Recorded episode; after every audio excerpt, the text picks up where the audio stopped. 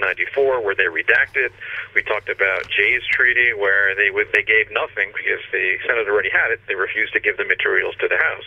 So we went through in some detail these historical examples, but we didn't get a chance to talk too much about the theory. So what I want to do tonight, and I've got four topics generally to cover, and jump in and test me on these and tease me on these, and uh, let's you know flesh it out. But uh, the idea is that we can put the the facts with the theory, so we can continue. We didn't have much enough of an opportunity to talk about the XYZ affair, so we can talk about that. Uh, we can do more examples over history. We, I also want to talk about a movie that I saw this this weekend, and it's Justice Story, and I want to talk about what Justice, who was a Supreme Court justice, what Justice Story had to say about. He didn't call it executive privilege, but this relates to the theory. And then we can also talk about two cases, and there is one and only one case that went to the U.S. Supreme Court, which is U.S. versus Nixon, and there's a lot of history in that case because it's cited in the opinion. So we can go through U.S. versus Nixon. We can also talk about the Burr case, which we touched on last week. So there's a lot of material, and uh, the more questions you guys give me, the better. That way, I'm just not reading from notes and and going to too much theory. Okay, so here on the Statutes and Stories show, uh, we have Adam Levinson with us, and I'm repeating all this because we are preparing this podcast. We're on 94.5 FM here in South Florida, WSQF, Blink Radio, Key Biscayne. So, Adam, I'm going to try not to interrupt today, and I'm hoping that Victoria's Ed Vidal doesn't either. But let, since you have so much material, you feel free to just run right through it in uh, in in the only the way you can, and put us to the test with leading questions whenever you need to. Well, no, don't put me to the test. Examination questions.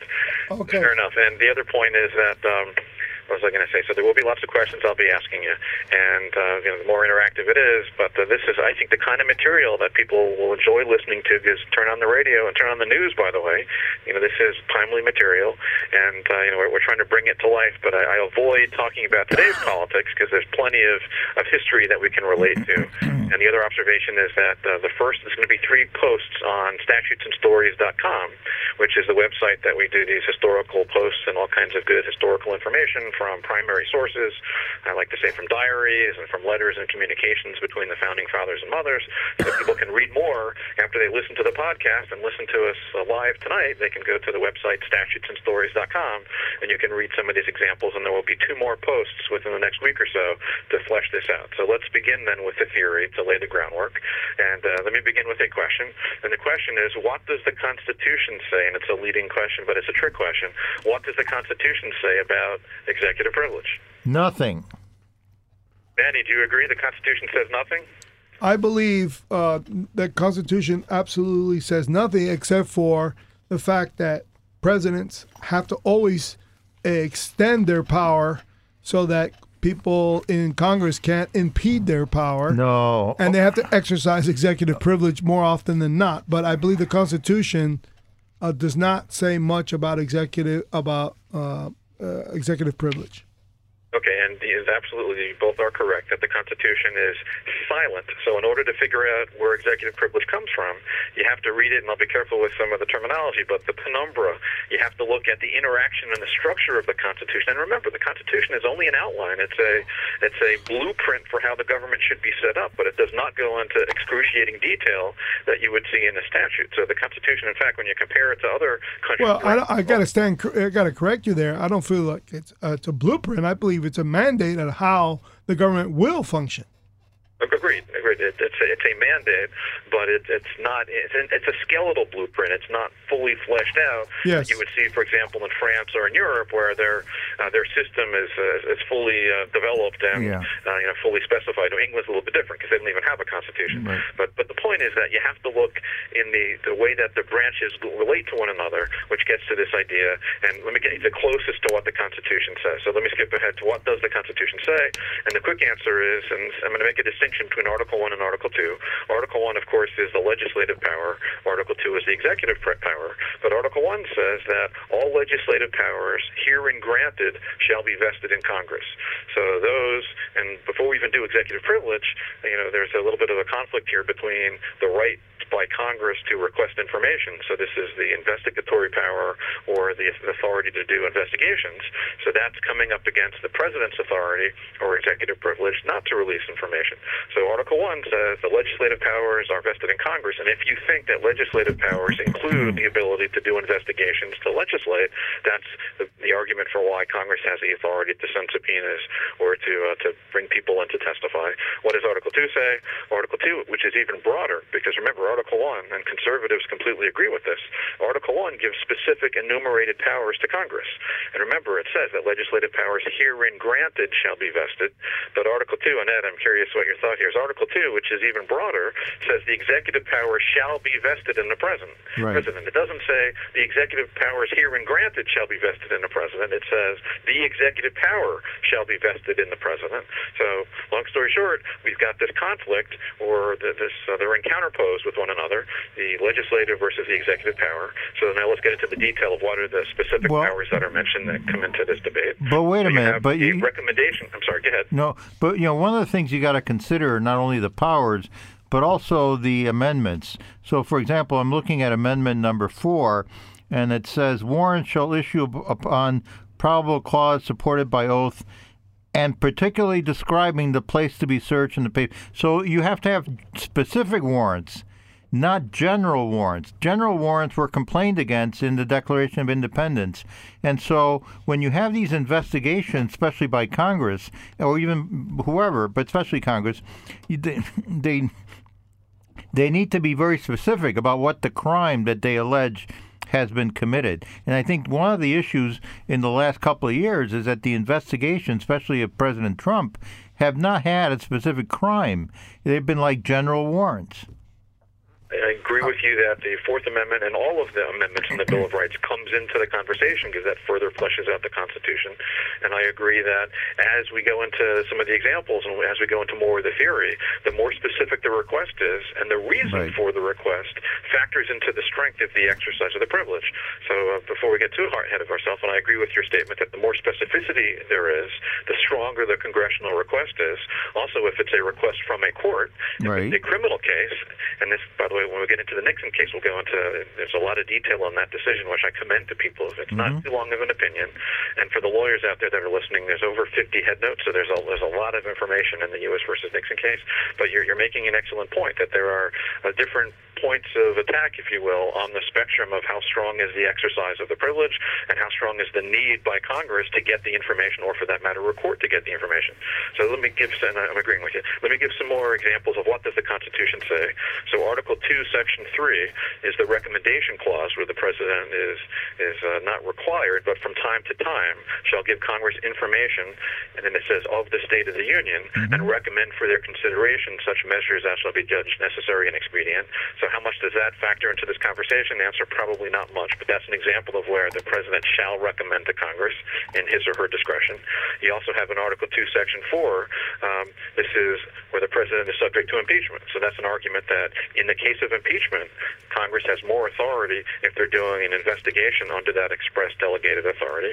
Here's another example, which is Article 1, Section 5, that each house, this is an interesting observation, each house shall keep a journal of its proceedings and from time to time publish same, excepting some such parts as may, in their judgment, require secrecy. So that's the only time within the body of the Constitution, not the, the amendments, where it mentions secrecy. And it's the House is given the authority to retain the secrecy of their journals as they may, in their judgment, require. Nowhere does it say in Article 2 that the president may maintain secrecy of executive department records. So it's interesting that it's only in Article 1 where the word secrecy appears.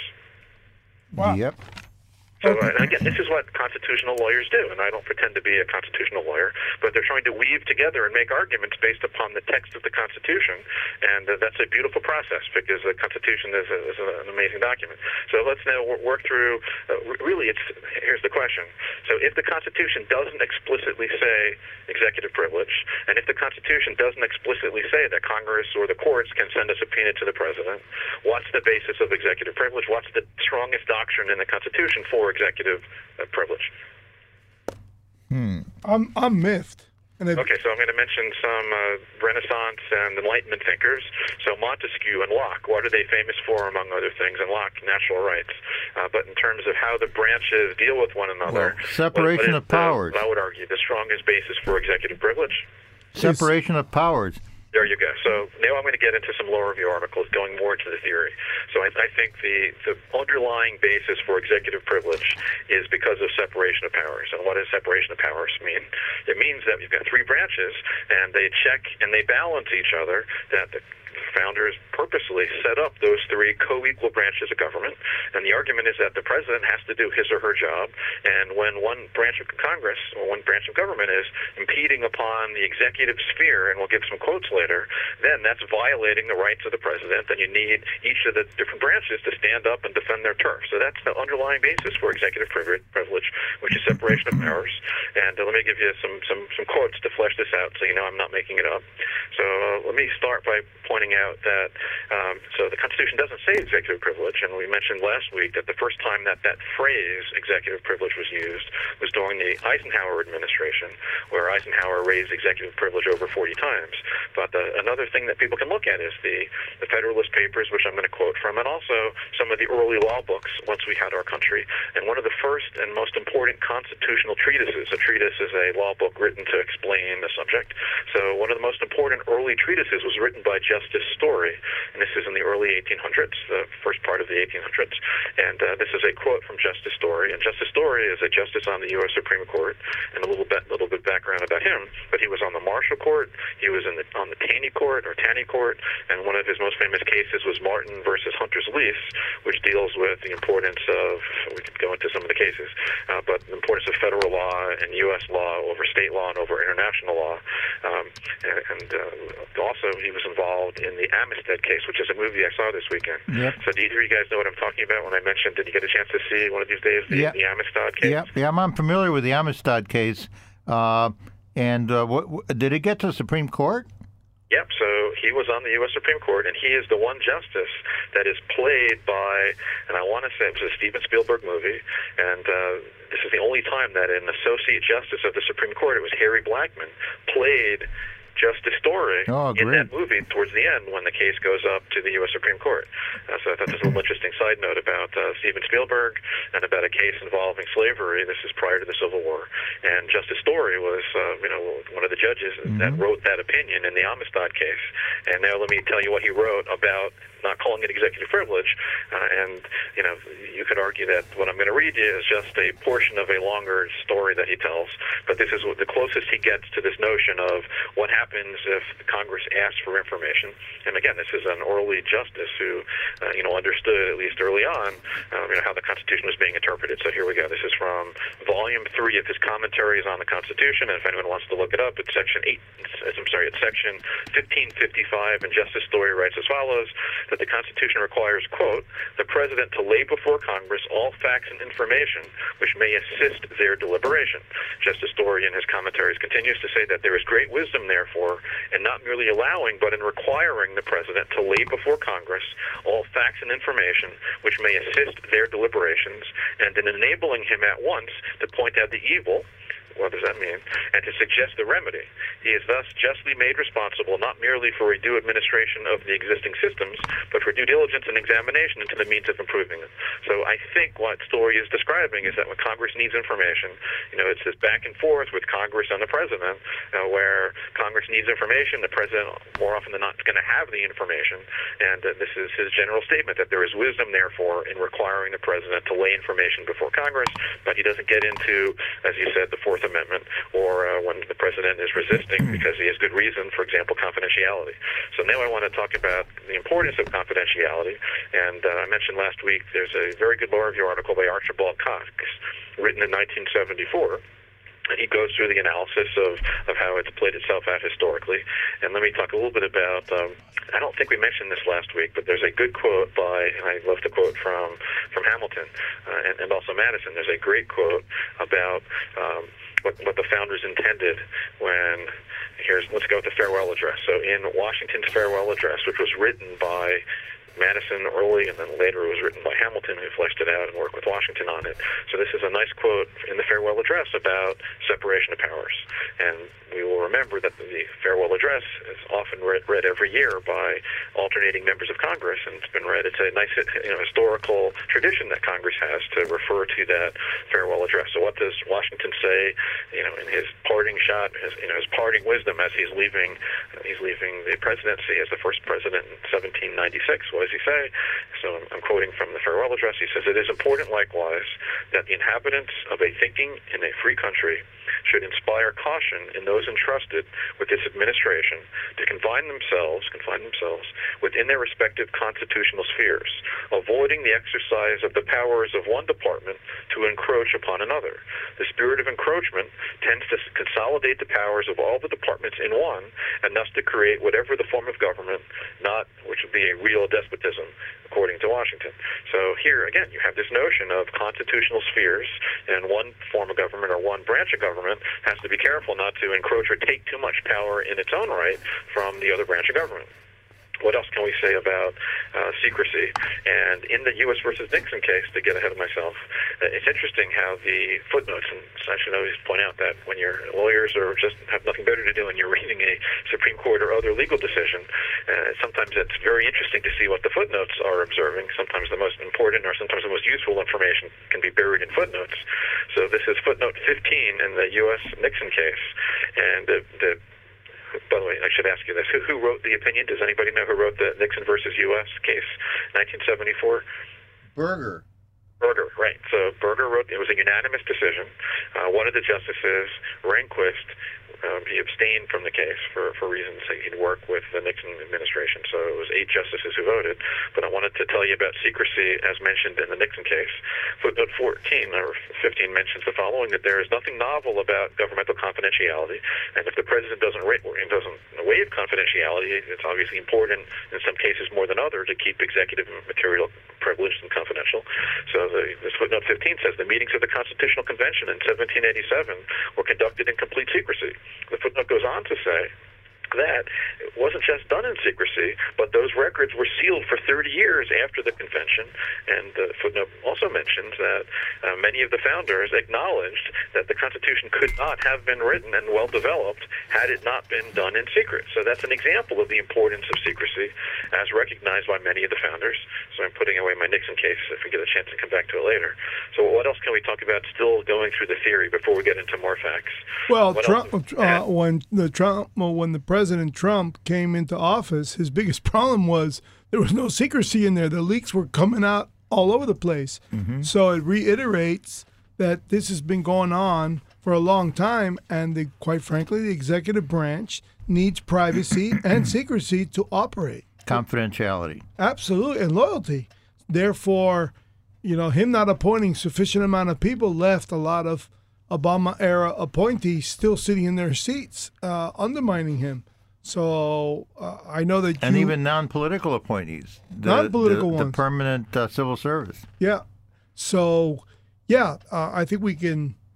Adam, you do not have to comment, as I feared you wouldn't. But uh, carry on, my friend. Continue. Well, I'm carrying on, and I'm agreeing that confidentiality is part of the executive branch that needs to protect, you know, confidential military information, confidential, all kinds of reasons that we can give tonight about why, uh, in many examples, it's absolutely important to preserve executive confidentiality. Uh, now, let's test what the, the argument is on the part of the judicial branch in, the, in the Article 2, Article 3. So the judicial branch would argue that logically the ability to, uh, to do justice and uh, to have trials, not just criminal trials, but any trial. So Article 3, and that's part of the judicial process. Uh, and we can talk about what Article 3 says, but that would extend to issuing orders to require the production of evidence, because that's what the judicial branch needs is evidence. Um, of course, what does Congress need? Congress has the power to legislate. So the argument is that included within the power to legislate is the power to summon witnesses and compel evidence consistent with the legislative power to do what Congress does. So you know, th- this is the argument, and it will sway back and forth depending upon the facts and circumstances of what the material is, why is it needed, how quickly is it needed, is it a national emergency, etc. So that's a little bit of the theory. So there, there, from the theory, I want to give you more commentators over time and what have they said. So here, let's go into, um, let's quote Archibald Cox. So Archibald Cox, who was the special prosecutor in the 1970s, uh, he goes on to say that the in- interaction, he's talking about separation of powers. Interaction, not independence, has historically been characteristic of the operation of the three branches of government, that they check one another, they interact. They're not independent, they are interdependent. He quotes in his law review article from Justice Jackson. And what's this is a question for, for, for Ed.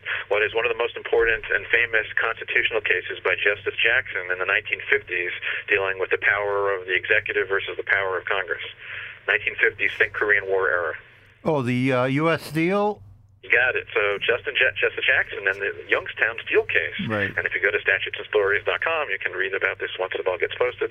So Justice Jackson mentions that the Constitution, quote, enjoins upon its branches separateness but interdependence, autonomy but reciprocity. I'm also going to mention to you that Justice Brandeis is quoted by Archibald Cox. And Justice Brandeis, this is a nice quote about how he thinks separation of powers works. So Justice Brandeis, another Supreme Court justice in the early part of the uh, early 1900s. I'm sorry, you have to check the dates for Brandeis, but this is during the progressive area, uh, era, turn of the century. So Brandeis's quote is that the separation of powers was adopted, quote, not to promote efficiency, but to preclude the exercise of arbitrary power. That's the reason you have separation of powers and checks and balances. It's not efficient, it's not pretty, but it's to preclude the exercise exercise of arbitrary power. And uh, this is again discussing Brandeis that uh, the purpose of separation of powers, and when I say separation of powers, executive privilege is part of separation of powers. When the framers drafted it, it was done to create not to avoid friction, but to create friction. It invites friction as a bulwark against autocracy by means of the inevitable friction incident to the distribution of a governmental power among the three branches. So again, this is Montesquieu's thinking. This is Locke. This is the, the, there's supposed to be that tug of war, that push and pull, that accommodation. If they get along, they can accommodate one another. But sometimes, if they can't accommodate, that's when you wind up with a case going to the U.S. Supreme Court, which has only happened once. Which is why I hate to refer to cases from the 1970s, but the Nixon case is the only time that a case made it to the U.S. Supreme Court on executive privilege. Let me give you more uh, good quotes talking about the concept, and then we'll get into more examples. So here's a quote from Cox himself. This is again Archibald Cox, and he sort of fleshes out the conflict. He says the judicial branch, when it needs evidence, should have the power to obtain it.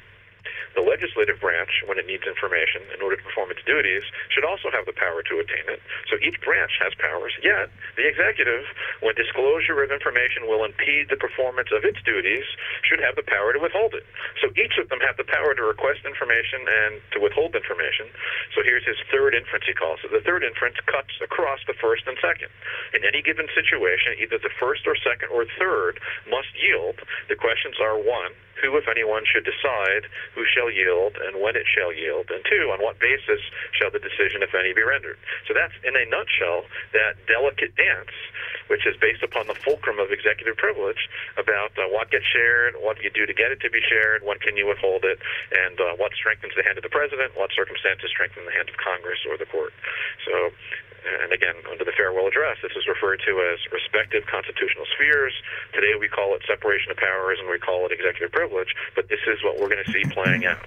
So let me now skip ahead to Eisenhower. There's a great quote I want to give you from the Eisenhower time period when executive privilege was used probably most forcefully. So what is Eisenhower saying? This was a letter he wrote. We talked about it last week. A letter that he writes instructing his staff not to testify to Congress, and this is in the context of the uh, the Red investigation or the the, the Army McCarthy. Uh, what's the name of the hearings? These are the McCarthy uh, Army uh, hearings. Yeah. Right. Uh, so there's the McCarthy hearings. Yep. So what does Eisenhower say in his letter instructing his military and his Secretary of Defense not to communicate, not to cooperate? He says the following: because it is essential to efficient and effective administration. This is Eisenhower, who was the man. He helped me out. What was Eisenhower's role during World War II? Well, I always called him a five-star general, but he, Supreme Commander, the supreme commander, Allied Command. and I always said he had the fifth star. No one's ever had a fifth star, and that was debated. So this is a fifth star president talking about executive privilege in the 1950s. He goes on to say, because it is essential to efficient and effective administration that employees of the executive branch be in a position to be completely candid in advising with each other on official matters, and because it is not, it is not in the public interest that any of their conversations or communications or any documents or reproductions concerning such advice be disclosed. And this is a letter he writes to the Secretary of Defense. You will be you will instruct employees of your department that in all of their appearances before the subcommittee of the Senate Committee on Government Operations regarding the inquiry now before it, they are not to testify to any such conversations or communications or to produce any such document or reproductions. This principle must be maintained regardless of who would be benefited by such disclosures. So Eisenhower's laying down the law, and he says, you know, thrusting out his chest and uh, using a broad and uh, robust exercise of executive privilege, that not on my watch, I'm not going to allow the Defense Department to cooperate with this investigation by, um, you know, involving, and we can get into what they were investigating, but investigating. Yeah, what what, what the were McCarthy they investigating? hearings. McCarthy They were. hearings? He was investigating uh, the communists in the federal government, which there were plenty. There were plenty, and he ended up being right. Yeah. Well, here, the, the most amazing one was the guy who negotiated the Bretton Woods, but that was right after World War II. For the Federal Reserve. Yeah, Harry Dexter White, an American economist, was an agent of Russia. Uh, He, and he uh, negotiated with uh, John, Lord Maynard Keynes. to create the Federal Reserve. Uh, Not the Federal Reserve, the Bretton Woods, the post World War II Oh, monetary, global monetary. Uh, What to fund the Marshall Plan? The yeah, uh, that was part of it. But you know the you know the gold standard after the war. okay, cool. All right, continue. And he was a Adam. commie agent. He's a commie agent. Yep. We like saying that on this show, commie Yep. agent. Yep. Yep. Yep. Okay, go ahead, Adam. Point out is that when Eisenhower, and let, let's talk about peaks and, and uh, valleys. When Eisenhower laid down the gauntlet and said, it ain't going to happen on my watch, we're not going to cooperate, that's probably the height of executive privilege. And then, uh, you know, after Nixon loses, that's probably the low point of executive privilege. And last week we talked about how executive privilege started under Washington, where the issue came up three times. It was every two years, coincidentally. And uh, at first he decided not to exercise it at all, and that was in the St. Clair case. And here's a coincidence that's going to, I think, blow some of your socks off. When I saw this, I, could, I couldn't believe it myself, the coincidence. We have to research this. So we, we asked about the Nixon case the first time that a case makes it to the U.S. Supreme Court. I asked you who the justice who wrote the opinion was, the unanimous decision. Uh, but then I looked to see, um, you know, who the attorneys were that were representing the parties. And here's a question that neither of you will know the answer to. I did not know it either, uh, but it's a nice coincidence. So here's the question: Who was the attorney representing President Nixon in 1974 in the U.S. versus Nixon case? I am stumped. I am. I uh, forget. I would. No one's going to know this, but let me give you the hint. What was the name of the incident that was the first exercise of executive privilege in 1792 when Washington met with his cabinet and decided do they have this ability to withhold documents and you know, what's the president's job when Congress makes a request? That was the Jays Treaty. So Jay's Treaty 1796, Yes. uh, but this had to do with St. a Clair. war on the Northwest Territory with uh, Indian Native American tribes. Saint Saint Clair. St. Clair. So how do you like this? The so in other words, back in 1792, General St. Clair was being investigated because American troops were massacred, and it was a big military defeat. And Congress wanted to find out why was there such a bad, bad defeat, and was it uh, something that uh, the general was responsible for, or was it that we weren't giving enough ammunition and supplies to the troops? Do we need more troops? So that was what they were investigating, and that was referred to as the St. Clair incident, following the Battle of the Thousand Slain. Um, there are other names for that battle, but the name of the incident was the St. Clair incident. So coincidentally, the attorney in Washington D.C. for the president, and the only attorney listed for the president was James D. St. Clair. Unreal. Was he a descendant of that Saint Clair? I got to look into that because how coincidental would it be if the first incident involving executive privilege in 1792 was then Yep. argued by a descendant of uh, of the general uh, who was uh, not protected by executive privilege, but where executive privilege was implicated. So it's a nice, Right. nice little coincidence for people if, uh, if you need a trivia question, Yep. how St. Clair pops up in any conversation about executive privilege. Yep.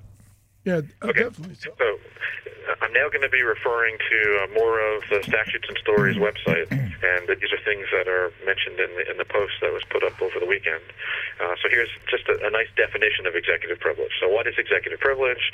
Executive privilege can be defined as an implied right. It's not express. It's not explicit. It's an implied right of the president and high-level executive branch officials to withhold information from Congress or the courts in appropriate circumstances. The right is qualified, not absolute, and has evolved over time as the result of this give and take between the branches of government. And when we get into the Nixon case, what uh, you know, important consideration talking about this give and take is Nixon only was seeking, uh, he was using a, oh, be careful with here, but it was a very broad exercise of executive privilege. So earlier you pointed out that Congress these days is doing very broad and blanket subpoenas, and they're seeking all kinds of information. And we can debate about is there a demonstrated need and do they know what they're looking for? And I'm sure the word fishing expedition will come up. But in the context of the Nixon case, uh, he exerted executive privilege across the board, and he wasn't giving reasons why it should be protected because of military or uh, to protect I mean, a specific concrete information. It was a generalized invocation of the privilege, uh, and that gave way in the Nixon case to a demonstrated need in a criminal investigation. So these are very fact specific, and we get into examples. So what else? Uh, so when we talk about executive privilege, it's not just information that you might need because it's uh, involving war secrets or involving you know, espionage or diplomatic correspondence, but there's also this notion of deliberative processes, and this is what Eisenhower was mentioning, that if an advisor to the president is going to have to work that his confidential advice and his expertise and his or her, you know, wisdom can then be used against an advisor later. That's sort of so it's sort of a First Amendment kind of an argument. It can it can squelch and it can chill good communications and good advice if everything you tell the president can then later uh, be uh, you know air that kind of laundry. president is not going to get good advice. The argument would be if that advice can then be uh, made public. So this is this notion of not just executive privilege of confidential information, but we want to protect the deliberative process let me give you some quotes about. Well, wouldn't uh, wouldn't be a false investigation of something that didn't happen? Um, a, a, perfect example of you know stopping deliberative process. I mean, as as as the case is today, when you, you see a, a group of individuals trying to undermine a presidency, shouldn't the president have the right to claim executive privilege on all matters related to an incident that is completely the creation of uh, a fictitious creation. Well, in this case, the president didn't claim executive privilege. Yeah, he. Uh, in other words, he participated he in, in potentially his own lynching. Up. Well, he he, he took the risk. Yeah, and then he got exonerated. Okay. All right, so uh, carry on, Adam. I, I, think you're putting your fingers on it. And I used the description before. It's a fulcrum. It's a point where you have this delicate balancing act, this seesaw between the president's right to candid advice and to keep information confidential that needs to be confidential, versus Congress's right to information. In certain cases, Congress will have a stronger argument for that information. Other cases, Congress will have a weaker argument, and that's why I keep saying it's very fact specific. And what's interesting about the Nixon case from 1974, and I'm going to read you from it a little later but uh, you know he obviously lost, and that's why I say it was a low point of executive privilege. And in his memoirs, he wrote, uh, maybe dejectedly, he writes that uh, he was the first president. I'm quoting: "I was the first president to test the principle of executive privilege in the Supreme Court, and by testing it on such a weak ground, I probably ensured the defeat of my cause." So because he didn't particularize it and say, "I need to protect this tape because this tape has, you know, whatever it may be that he needs to say is confidential," and give reasons for it to be confidential. Uh, um, as opposed to if, as it turns out, tapes were being used to, um, you know, for part of a conspiracy or being used as part of a cover-up, then that may have been the reason why he wasn't able to particularize and give specific reasons why something should have been withheld. But that gets to this notion that the, the court's going to look at these things as part of this delicate balancing act. So we, we've done a lot of the theory for executive privilege, and maybe it makes more sense to go into some of the examples, and then we'll go into Nixon and some of the cases. Sure. Um, so what else can I tell you about examples? We left off last week with the XYZ and Manny, you mentioned it tonight. So we talked about St. Clair, 1792, and again, this is Washington who winds up giving all the, um, you know, the are the orders and the, the documentation about the supplying of the troops by General St. Clair and that, that, that loss to the Native Americans. 1794 was Morris. He was our ambassador to France. And remember, what what did Washington do in 1794 when Congress wanted, I think it was the, it doesn't matter, but it was the Senate of the House, wanted diplomatic correspondence with our ambassador to France. What did Congress do in 1794? He gave him redacted documents? They redacted about 48 redactions. They Okay. gave 39 of 40 letters, and that's an example of how, you know, it depends how the privilege is being exerted. Are they giving most of the documents? Are they carving things out and saying why I'm not giving it to you? So this gets into the weeds. So that was 1794, and now we are at 1796. 1796 um, was Jay's Treaty we talked about, and Jay's Treaty. Uh, so we, we went into some detail, and here I point out that it was Hamilton who was one of the big advisors, and Hamilton said give nothing, and Washington agreed. Yep. And we read last week from some of the letters that Hamilton wrote to Washington, and that Washington responded to, to the House to say that the treaty was already adopted. The Senate had access to this. I'm now not going to give it to the House, and he gave nothing. 1796. So that now leads us two years later to the 1798. Washington is no longer president. And now we have John Adams as the president, and things are getting really dicey in France.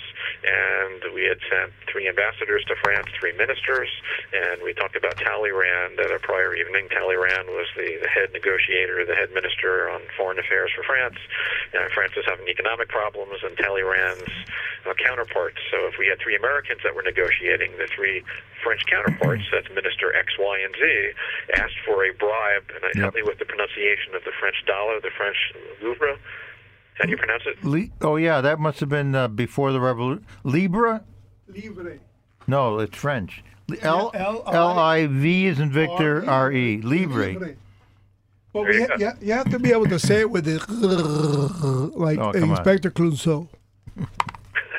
So you, Yeah. you'll pronounce it for me. Yeah, well, So, Tal- Talleyrand was a crook, but he was a very able foreign minister, and he served all parties.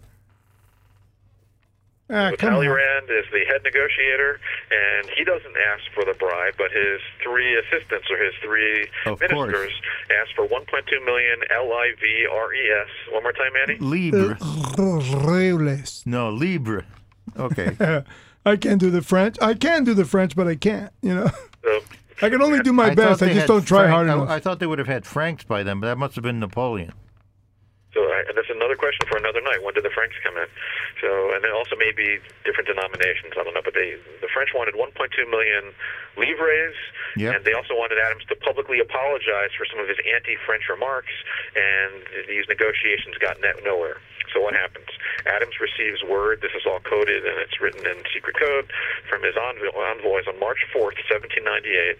And remember that we were having naval hostilities in the Caribbean. American ships are firing on French ships, and French ships are firing on American ships. So there was an active war in the Caribbean. So Adams receives this communication that France will not accept peace under reasonable terms. The following day, he notifies Congress of the stalled talks with France. And people who are listeners will remember that the Democrat Republicans or the Jeffersonian Republicans, this is Jefferson and Madison and Gallatin, so that now growing political party uh, is very pro French because the French Revolution they thought was the continuation of the American Revolution, whereas the Federalists, this is Hamilton, Washington, Adams, and people refer to the High Federalists, so the more conservative Federalists were very pro-England because uh, they did not like the, the French Revolution is spiraling out of control, it's getting very bloody, and uh, they had business interests with England. So the, the Federalists were more sympathetic to England, even though England was controlled by, and we could argue about how democratic or non-democratic was England because they had a king, they were a monarchy, but it was at least a constitutional monarchy, unlike France, which did not have a constitutional monarchy. Yeah, but England is a constitutional monarchy without a constitution. That's a nice irony. So.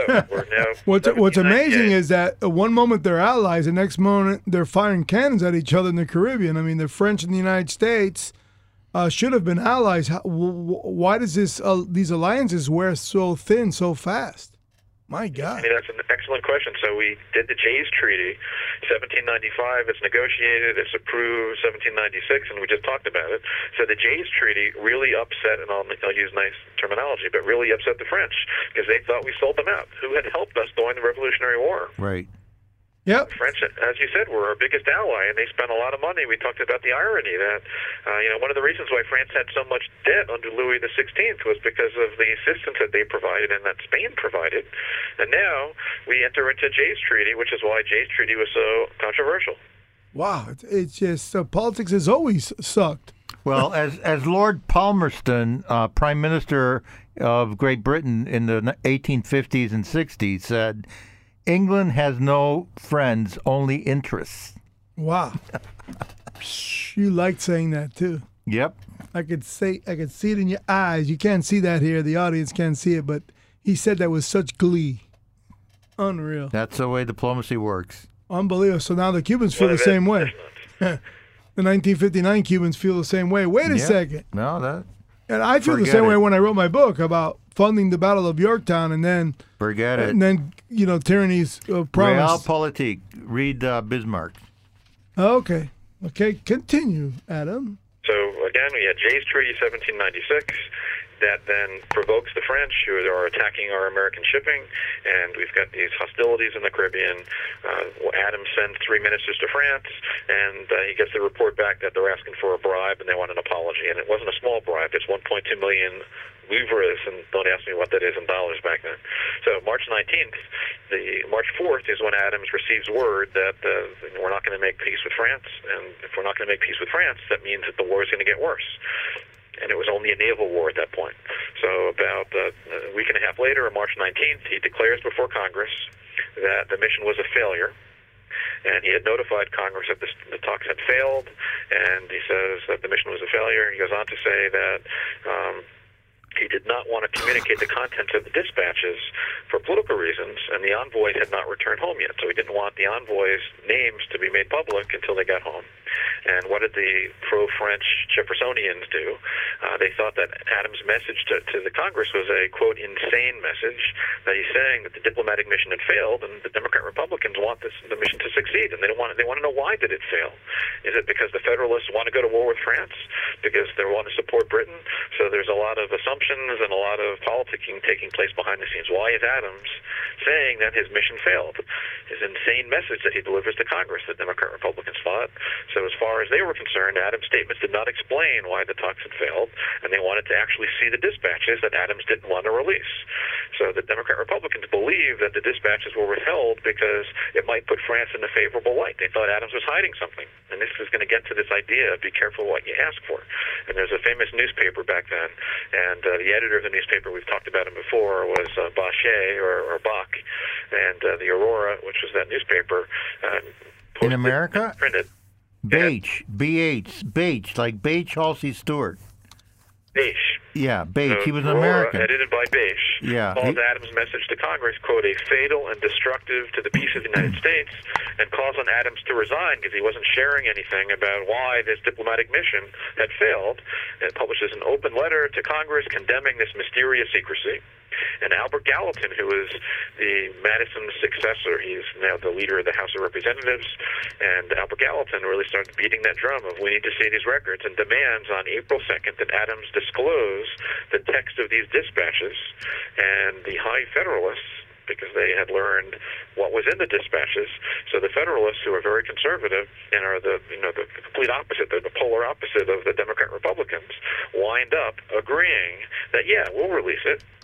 So the High Federalists vote because they probably had uh, leaked out information because they uh, you know, were able to talk to the Secretary of State and, and the Adams administration. So the High Federalists agree, and let me just give you some of the background. The Federalists seeing an opportunity to embarrass the Jefferson faction and wanting war with France, decide to join the Republicans and the unlikely condition was that the Federalists sponsored this. No one would have thought that the two opposite teams would agree. They called for the immediate release of the XYZ correspondence. So what does Adams do? Does he? This is information that he's going to want to keep confidential. This is information that could jeopardize the three ambassadors who were in France, and we can talk about who those three ambassadors were. were. Uh, but what does Adams do when both the you know, the both extremes of the two parties, the high Federalists or the conservative Federalists and the Democrat Republicans, are demanding that he release these confidential coded messages. So here's the question for you. And they didn't just ask for the messages, they asked for the immediate release of the XYZ correspondence. What does Adams do? Uh, he doesn't give in. Right, this this is an example of be careful what you ask for. He knows what's in the correspondence. What he does, he clears the chamber of spectators and the press. He locks the door, Uh-oh. and I don't know if it's the House or the Senate, but he locks the door to the chambers, and the results are politically explosives. Uh, you know, explosive. As the Federalists had anticipated, the XYZ dispatches revealed how. Remember, the Democrat Republicans thought this this would show France in a favorable light, but instead, what the dispatches revealed is that the French government had snubbed the American envoys, refused to let them meet with the accredited officials until his extortion demands for the 1.2 million livres had been paid, and uh, it blows up in the face of the Democrat Republicans. And uh, again, this makes the argument about be careful what you ask for, and this resulted in a rallying cry for the Federalists who've been losing political power once this hit the paper. So even though they closed the doors and they locked it, uh, everything leaks out, Right. and uh, this leads to the, the the Federalist motto of millions for defense, but not one cent for tribute. So that became a Federalist slogan, uh, which allows the Federalists to increase their majority in the House of Representatives in, in the 1798 elections, and that also leads to you know this sort of a war tempo about uh, spending more money on. And this is when Hamilton is asked to come out of retirement because uh, Adams wants Washington to lead the army. So Washington says, "Yeah, I'll be the commander in chief and I'll lead the army as long as I have Hamilton as my right hand man again." So Hamilton becomes the inspector general right behind Washington to organize the army and to start uh, recruiting and uh, supplying and equipping and building more forts. Uh, so we really go on a war footing after the XYZ affair. And um, this has nothing now to do with executive privilege, but what winds up happening. So we're preparing for an active war with France. What does Adams decide to do? Even though Congress is giving him the money and Congress is is authorizing and spending the you know the resources to prepare for an invasion of France or even to attack some of the French areas, what does uh, we haven't done the Louisiana Purchase yet? So what does Adams decide to do? God. Uh, full steam ahead, you know. Uh, No, he doesn't go. In, he doesn't go to war. I'm agreeing that with Manny that he, pre- he says we're going to prepare, we're going to get Oh, ready, but at the same time he sends back another diplomatic mission. So he's going to give the French one more opportunity, and that's then what leads to the Treaty of Morfontaine, which is called the Convention of 1800. So what happens is. Uh, let me ask you this: Who takes control of France? So earlier it was the Directorate. It was uh, Talleyrand, and you know, Napoleon.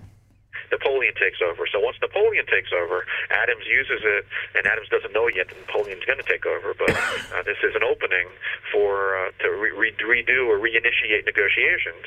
So they send uh, three names that are not as as famous, but they send another Chief Justice of the Supreme Court. This is Ellsworth. Uh, they send uh, Murray, and I forgot the third, but we send three commissioners uh, to renegotiate to give it one more chance before we go to the full open war with France. We were just doing naval war, and that's when they reached this convention of 1800 called the Treaty of Morfontaine, and that then leads the way, plows the way for uh, the well, what treaty happens in 1803? Louisiana Purchase. So had we not reached peace with France in 1800, we may not have been able, through Jefferson, to do the Louisiana Purchase. Yep. but I mean, what, uh, the Louisiana Purchase was a treaty. Yeah. it wa- Yes. Really? Uh, that's not a transaction uh, between countries. That's so part it of a wasn't a treaty. peace treaty, but it was a land sale treaty, the, the best land deal in the history of the world. Ah, yeah, very cool. Okay, so that's clarified. So it was a treaty. It's a land treaty. Land. So let me go. Well, I'm glad that we didn't uh, decide to go to war with France in terms of uh, attacking them. I think that France in those days was Well, pretty we much would have been de- We would have been land. depleted for the War of 1812 and there's later. nothing to do, there's nothing for Washington to have done. It really the it's Okay, the here's navy. a good here's a good navy question. that you have to build if up. we go to France at that time, would would there have been a War of 1812 ten well, years we- later? how- the, the American army did not was not capable of landing in France and uh, putting up a fight really? at that time. yeah, I agree. And the French were up in arms in those days. We would have been eaten up. That there's but no we way. did take on the uh, the Barbary pirates. Well, that was later. That was in the 1800s. But what we could have done is we could have invaded some of the French possessions in the Caribbean. Uh, Right. yeah. That- that was but, another- But that requires that the Navy be built up, not so much the Army, but the Navy. And I'm not sure we had that strong a Navy in those days, and it was very expensive. Those so the real question is again, if we had gone to war against France, would there have been a war of 1812 on our Who on our land? Who knows? Hard to say. And do we win it? That's the problem. Think By the about way, it. the comments you made is a perfect segue for listeners to go to the website statutesandstories.com. So in this environment, we're on a war footing, preparing for a possible war with France, active military engagements. That's when the Navy was created. The Navy, and then I'd have to double check to verify the date, but I'm pretty sure it was in that 1898 time frame that the Navy was made a cabinet level agency, and we officially re- reconstituted the Navy to prepare for this war with France. So Wait a minute. Wait a minute. Yeah, I'm, during I'm the off by hundred. You, you, you just say 1898? No, no, 1798. Seven- But during the 1798, Revolution, America didn't have a navy. That wasn't that. What- We didn't go to a steel Con- navy no, until no, no, no, no, no, no. But Congress gave letters of marque to privateers, private vessels to prey upon the British. We didn't have a, a formal navy, right? Is that right, uh, Adam? we had the cutter service, which was the Coast Guard, Right. and the revenue cutters, but we did not have a Navy. The Navy was disbanded after the Revolutionary War. Yeah. How brain dead was that? Whose What? idea was that? Hamilton, si- Hamilton and, Jeff, and and Washington. Probably. really? Yeah. You think Hamilton would have gone for something like that? Well, he Some- wanted the revenue cutters. That's it. He It's just wanted. To, it was time to cash. I don't think the Navy was disbanded. I'm not sure that there was much of a Navy during the American Revolution because I think Congress mostly gave letters of marque to, to private captains who would, uh, in effect, they privatized the Navy for ships that were already built. So they would prey upon British ships. Like John Paul Jones did not have a. yeah, he a- was our he was our real official yeah, but- pirate. yeah, he was a pirate. I mean, he was our guy. He, was was, our guy. pirate, so he was okay. He was our pirate. But I don't think he was on a ship that had been built by Congress and paid Right. for. He had a letter of marque to prey upon British and get a percent of, of what and he, he got. would, whatever he got, he would, you know, keep, and he would do it lawfully because he had a letter of marque from the Continental Congress. I don't think there was a formal navy until, you know, 1798. So this is the information I'm going to throw out to the listeners. Okay. Go to website statutesandstories.com. Go to the index, and it lists the laws that we've blogged about. And 1798, here it is: the Act establishing the Navy Department. Right. 1798, the Marine Corps Act of 1798. So it was in this environment, as we're gearing up for a possible war with France, that the Navy was reestablished. And I'm going to read you now from that post.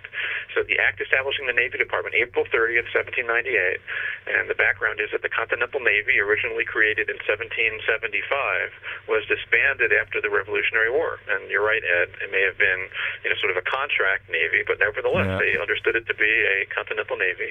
And the United States Navy was reestablished by Adams within the Department of the Navy, which became a new cabinet level Secretary of the Navy. And uh, the Secretary of Navy's duties included the procurement of naval stores, materials, construction, armament, and the employment of vessels of war. So, um, you know, this is that's, that's the environment of 1798. We wound up making peace, and there's a, a nice quote about Adams that uh, all the things he did. He wrote the Massachusetts Constitution, which was the basis for the U.S. Constitution in many ways. He was the uh, the president of the Continental Congress. You know, Adams is a giant, the, the first vice president. But uh, this is what he says that he wanted on his tombstone: that he made peace with France, that he prevented and, and Yeah. uh, avoid war, unnecessary war That, with France. that would have been nuts to, for us to invade France. It's like maybe invade Haiti or or some of the French islands in the Caribbean, but you know, France was a real or more superpower. landless peasants. Is that what you wanted yes, to say? yes, absolutely. But France was a real uh, superpower in those days that nobody could beat. So it's better not to get into a land war in Europe against the superpower of the day. So let me give you another French connection. So we, we talked about these big examples. Three of them are Washington, one of them is Adams. Last week we talked about the Burr case, and let me give you some more examples, not in too much detail, so we can spend some time talking about the Nixon case. But Madison, did he ex- exert, and he didn't use the word executive privilege, but did he withhold documents? And the answer is yes, and it had to do with uh, French trade restrictions. What about Monroe? And uh, Monroe exerted executive privilege involving, curiously, the Florida territory. So Okay. this is when we're beginning to uh, expand into Florida after the Louisiana Purchase. Uh, so Monroe uses executive privilege, Polk uses executive privilege, but the one example I want to give you, and this is getting more recent, which I try not to do, but Roosevelt, Teddy Roosevelt, this is very interesting, refused a Senate resolution requesting information, and they wanted information from Attorney General at the time, and he says, no, Attorney General don't answer. So the Senate committee then requests the same materials from the Bureau of Corporations. And remember, back then, Teddy Roosevelt was a trust buster, and he was somewhat progressive, so Congress wanted information from the Bureau of Corporations about uh, certain parties and certain uh, promises, etc. And uh, what does Teddy Roosevelt do? So Congress first tries to get it from the Attorney General, and I would argue there's a stronger case. The Attorney General might be not just executive privilege, but attorney-client privilege. So then they go to the Bureau of Corporations, which is an executive branch agency. So what does Teddy Roosevelt do? which takes a little bit of chutzpah, the president personally seizes the documents and dared Congress to impeach him. Whoa. Oh, so that means uh, uh, Trump should do the same. No. So this is the guy that speaks softly and carries a big stick. He says to Congress, "I'm taking back the documents. I don't want them to be made public." He seizes them, dares Congress to impeach him, but they don't. They don't proceed any further. So this is why, in this back and forth, where the different departments have their uh, their spheres of influence, that if one branch doesn't stand up and exert its authority, then it loses the authority, and that creates a precedent. So uh, when I said Eisenhower was at a high point of executive privilege, I would also say Teddy Roosevelt was at a high point where he you know, he seizes the documents, takes personal possession of them, and says, "I'm not going to give them to you," and dared Congress to take action, and they uh, they didn't. So this is how it gets quite interesting. Incre- incredible that uh, it's uh, every time we do the uh, this show, we um, we the audience should appreciate the fact that not much has changed in terms of political sentiment. Circumstances certainly do, but and of course perspectives of the circumstances. But the actual virtues, principles, concepts, and maneuver, political maneuvering, are all bases uh, are all based on the same um, strategy, where the the the three uh, departments, uh, sorry, the three branches of government have to define and create parameters for themselves. And you can see how the other branches are imposing themselves on each other. And I also am including the courts, who sometimes legislate from the bench. So it really is amazing for uh, the kids out there and for our school system out there to realize this is where uh, we're failing our children. We're not explaining the great details in our classrooms what Adam is doing here today. So uh, we've really got to get off this multiple choice exam and get off these outlines in these chapters in these books and talk the way we're talking. Well, you make the podcast available to all school. Uh, Yeah, the, uh, you can always come back to WSQFradio.com and look for Statutes and Stories tab, and you're free to embed the podcast and, and share them with each other. I'm starting to think that uh, perhaps we have got to get rid of the one teacher, one classroom rule. oh no, absolutely. You got to go online and learn about other places. Yeah. Yeah, I know. I'm perhaps two places. teachers uh, doing banter in the classroom when it has to do with Like English. a talk show. like a talk show and have teachers arguing with each other so the kids can actually listen in on the debate.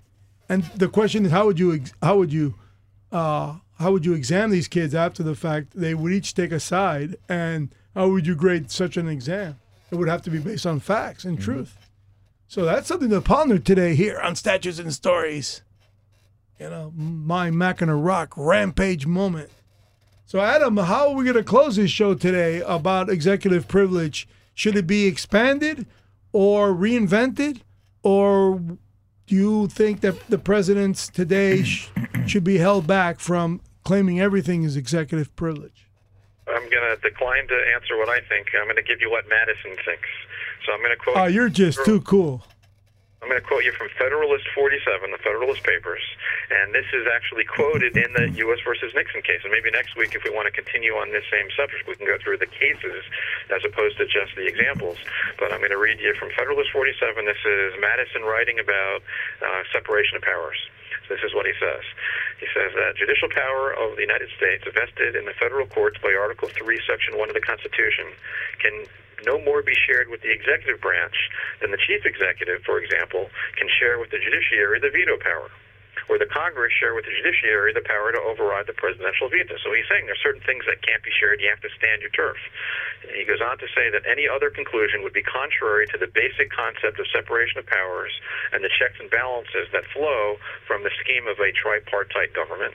And that's the beauty of our system, that the different branches, depending upon what political support they have and the strength of the argument that they're trying to make of what's needed or not needed, you know, go through this delicate balance. And Madison goes on to say, we therefore reaffirm that is the province, and now let's is this still? This is now in the Nixon decision. Uh, we therefore reaffirm that it is in the providence and duty of this court to say what the law is with respect to the claim of privilege presented in this case. And what the court does is it cites the Marbury versus Madison case, which we can talk about later. But uh, what this boils down to is if one branch takes on too much authority on its own, then that becomes tyranny.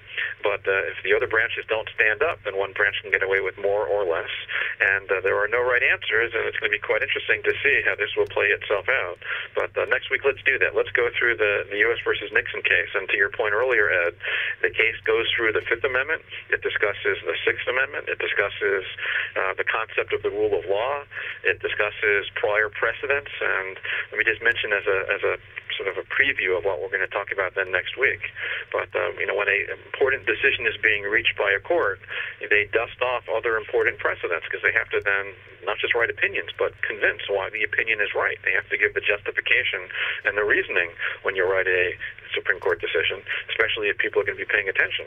So the U.S. versus Nixon case, which is the only time where executive privilege made it to the U.S. Supreme Court, cites the Marbury versus Madison case, cites the Youngstone, the Youngstown Steel case, uh, cites uh, the U.S. versus Burr case, which we can talk about, and uh, it's going to be quite interesting to see. You know, if this case goes to the U.S. Supreme Court again, uh, it cites Cardozo, cites Frankfurter, cites McCulloch versus Maryland. So uh, I'm looking forward to discussing Yeah. the application of executive privilege in the courts next week.